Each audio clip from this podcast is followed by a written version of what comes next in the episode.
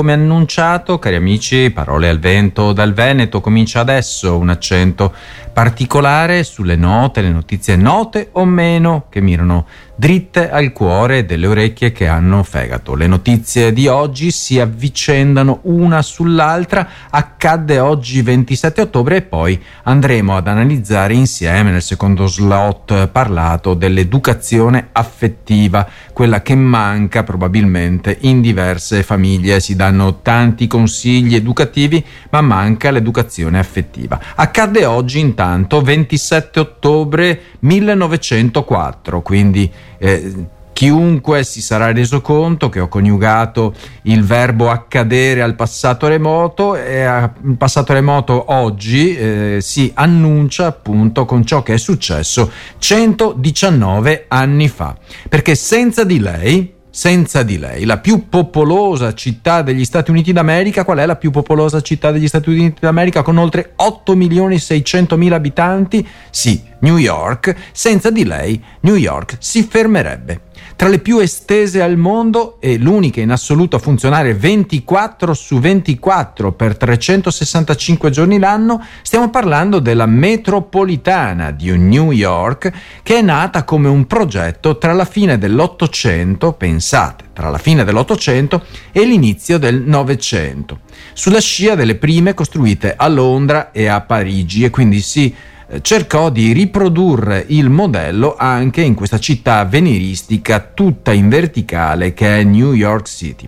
La prima linea del Interborough Rapid Transit Subway, dal nome della compagnia a cui vennero affidati i lavori, venne inaugurata il ventisette ottobre del millenovecentoquattro, ben centodiciannove anni fa, mettendo in collegamento Eh, due località, eh, come, come sempre succede, City Hall con il quartiere di Harlem, eh, ventinove stazioni in tutto, eh, percorse in quindici minuti alla velocità di sessantaquattro chilometri all'ora, il triplo dei treni utilizzati a quel tempo. Eh.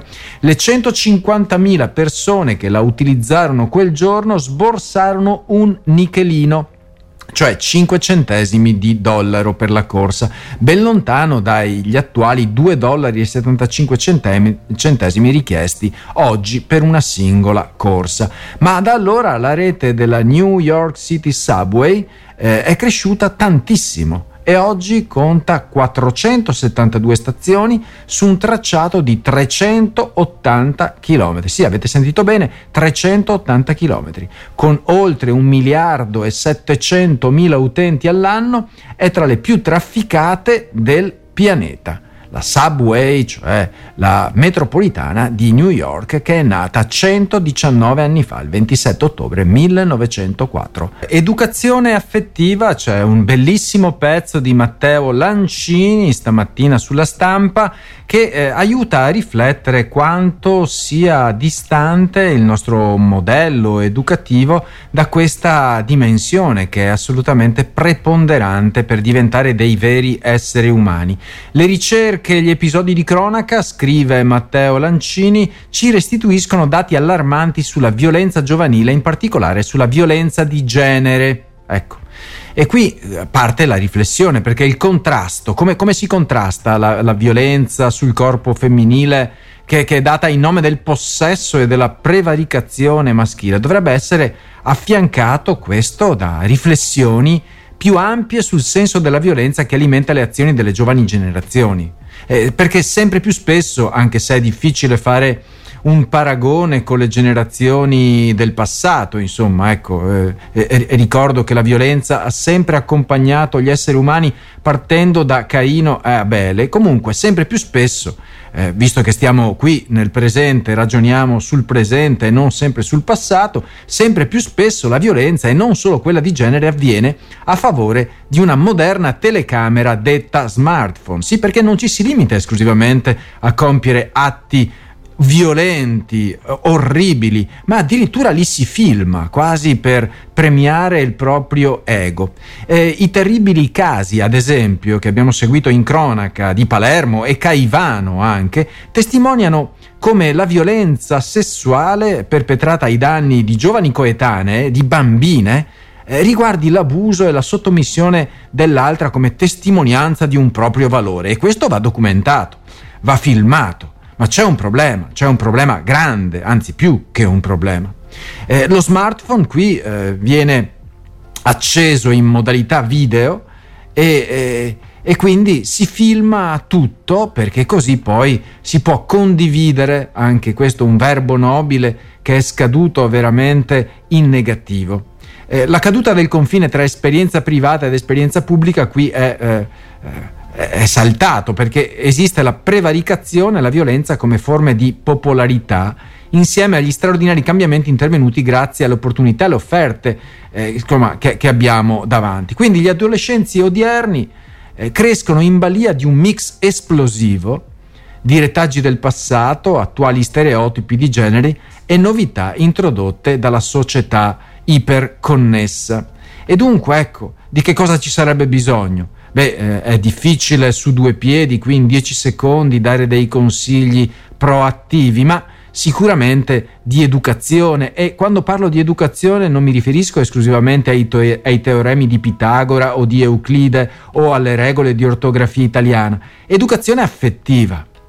E questa è possibile sia data in primis dai genitori, forse se non viene data non è nemmeno nel bagaglio dei genitori, che mettono al mondo dei figli e si dimenticano che educare all'affettività, alle, all'educazione con la E maiuscola è fondamentale per un genitore. Intanto la, l'intelligenza artificiale, l'intelligenza artificiale se ne è parlato tanto da questi microfoni, e non solo, perché noi rappresentiamo una minima parte della comunicazione che arriva alle tue orecchie e al fegato delle tue orecchie, caro amico, visto che siamo a Parole al vento dal Veneto. Eh, intelligenza artificiale e nostalgia reale, perché in questa settimana, che sembra estratta a caso dagli anni sessanta, si osserva osserva una rivalità, eh, andiamo a notizie leggere, eh, perché è necessario anche questo, una rivalità tra i Beatles e i Rolling Stone, no? E non è la canzone di Morandi che ricordava quel soldato che cantava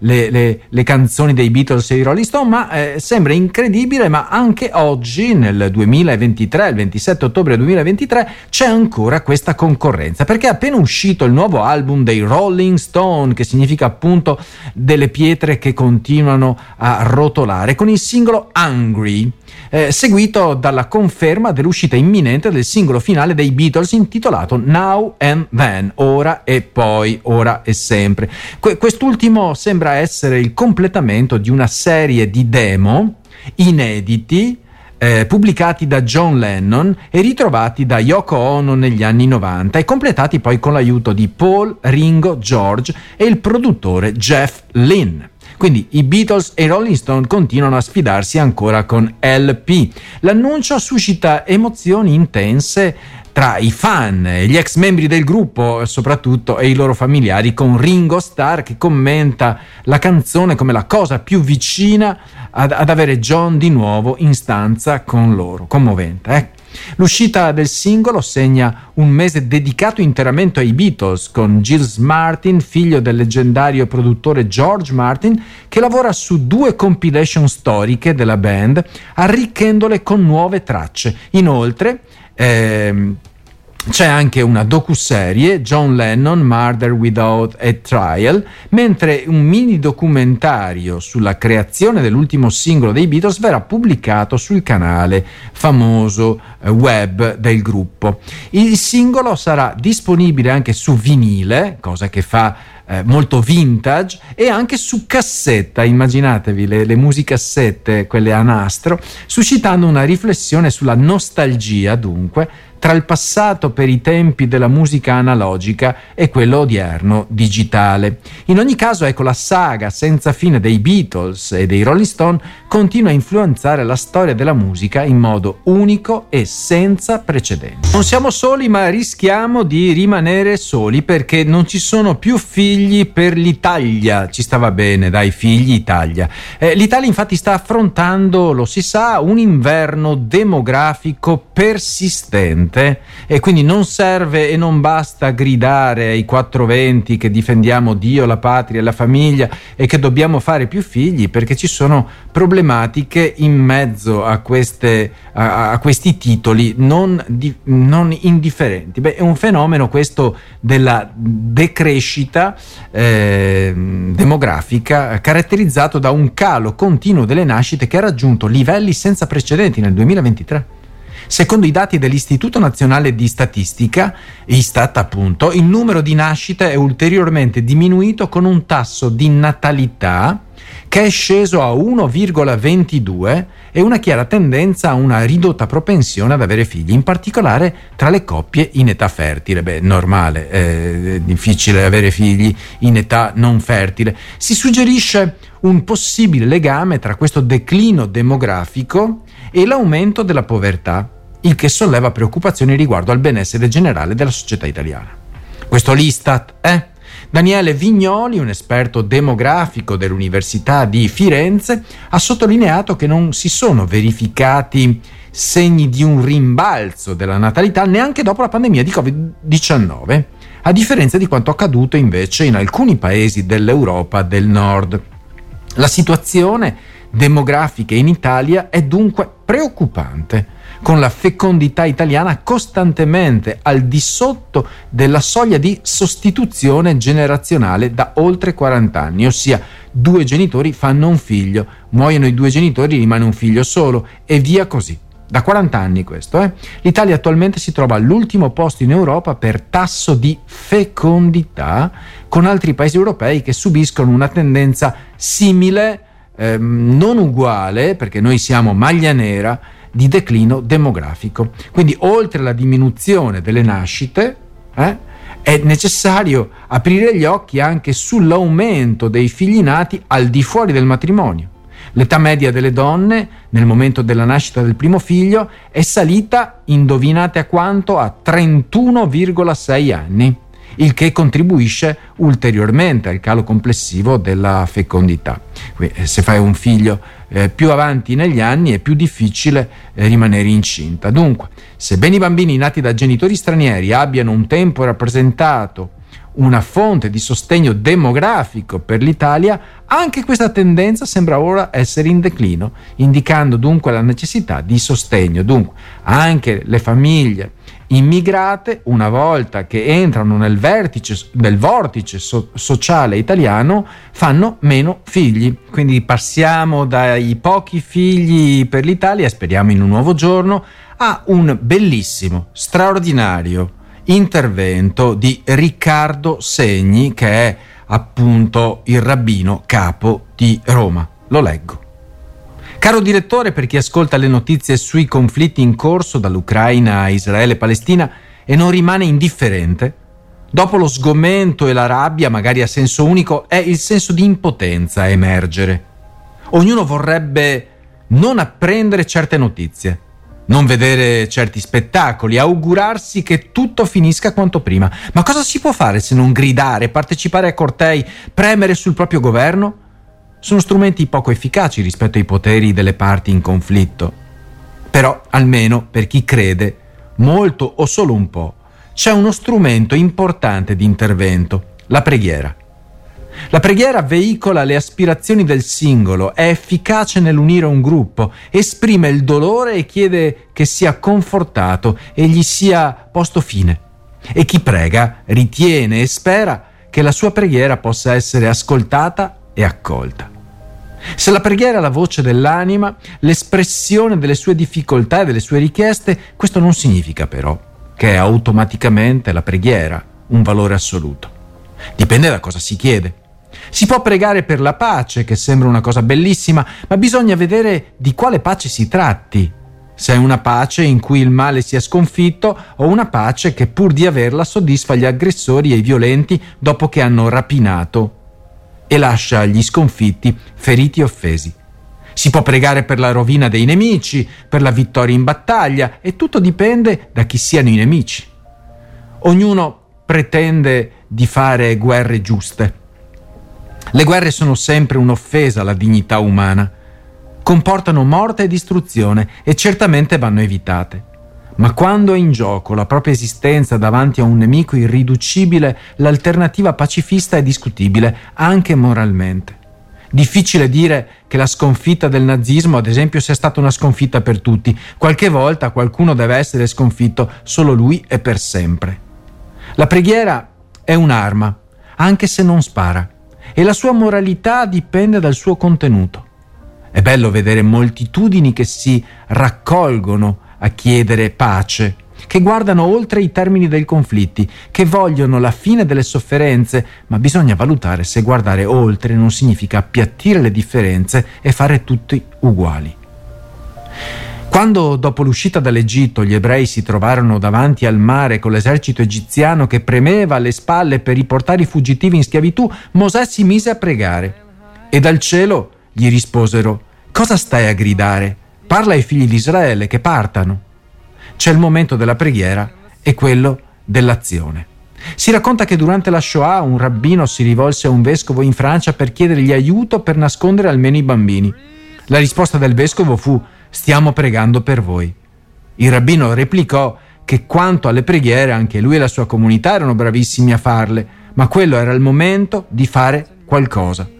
I profeti della Bibbia hanno severamente criticato una religione in cui gli atti formali non siano preceduti dal ravvedimento, dal riconoscimento delle colpe, dalla correzione delle opinioni sbagliate, iniziando da quelle proprie e continuando con quelle degli altri. Con queste premesse, il valore della preghiera e dell'invocazione della pace crescerà, sarà più alto, più credibile, più efficace. L'autore di questo stupendo scritto è il rabbino capo di Roma, Riccardo Segni. Mi sono sempre chiesto come mai eh, appassioni sempre la sfida tra eroi e criminali. Eh, guardate tutte le rappresentazioni televisive o cinematografiche, per non parlare dei romanzi, per non leggere anche su libri un pochettino più credibili come può essere la, la Bibbia, eh, sempre appassiona questa sfida tra gli eroi e i criminali, tra i buoni e i cattivi. Marcello Simoni, che è uno scrittore molto amato in Italia, esplora il continuo fascino del genere del romanzo giallo, da Agatha Christie ai giorni nostri, nel contesto della sua nuova pubblicazione. E quindi l'autore discute la connessione tra la risoluzione di un crimine e la sua rappresentazione come un problema logico da risolvere, e quindi osserva come il genere si sia evoluto nel tempo, intrecciandosi con eh, elementi noir e, e offrendo anche profonde introspezioni psicologiche e sociali. L'aspetto più intrigante, quindi arriviamo a noi, che spesso viene trascurato, è il motivo per cui le storie di crimine continuano ad affascinare il pubblico. Simoni, l'autore, suggerisce che questo fascino sia radicato nella natura intrinseca del crimine stesso, che rappresenta, secondo lui, una costante in un mondo in cui tutto è effimero. Ad esempio, eh, proprio per tornare a noi, la, la, la storia biblica tragica tra Caino e Abele eh, sottolinea come il delitto, una volta commesso, diventi una traccia eterna, quasi, quasi indelebile, quasi indelebile. E quindi vede il legame tra carnefice e vittima come un simbolo di una connessione duratura che va al di là di qualsiasi storia d'amore romantica. E quindi l'autore riflette l'interesse del lettore per l'ambiguità morale e l'attrazione verso l'ambiguità tra eroi e criminali, e sottolinea come il ribaltamento della realtà alla fine del romanzo, in cui la maschera cade, finalmente la verità viene rivelata, sia uno dei momenti più amato dai lettori di romanzi gialli. Chi sarà l'assassino? Sarà il maggiordomo? Poiché eh, permette loro di esplorare gli aspetti oscuri e complessi della natura umana. Queste due presenze, il criminale e l'eroe, sono dentro di noi fondamentalmente. E quindi nel suo articolo l'autore invita i lettori a riflettere sulla persistente e duratura attrazione esercitata dal genere del romanzo giallo e offre un'analisi profonda dei motivi per cui queste storie continuano a stimolare l'immaginazione e l'interesse dei lettori. Tra l'ispettore, eh, non mi ricordo come si chiama, e eh, Lupin, eh, Per, i qua- per quale dei due eh, parteggiate? È una riflessione da fare.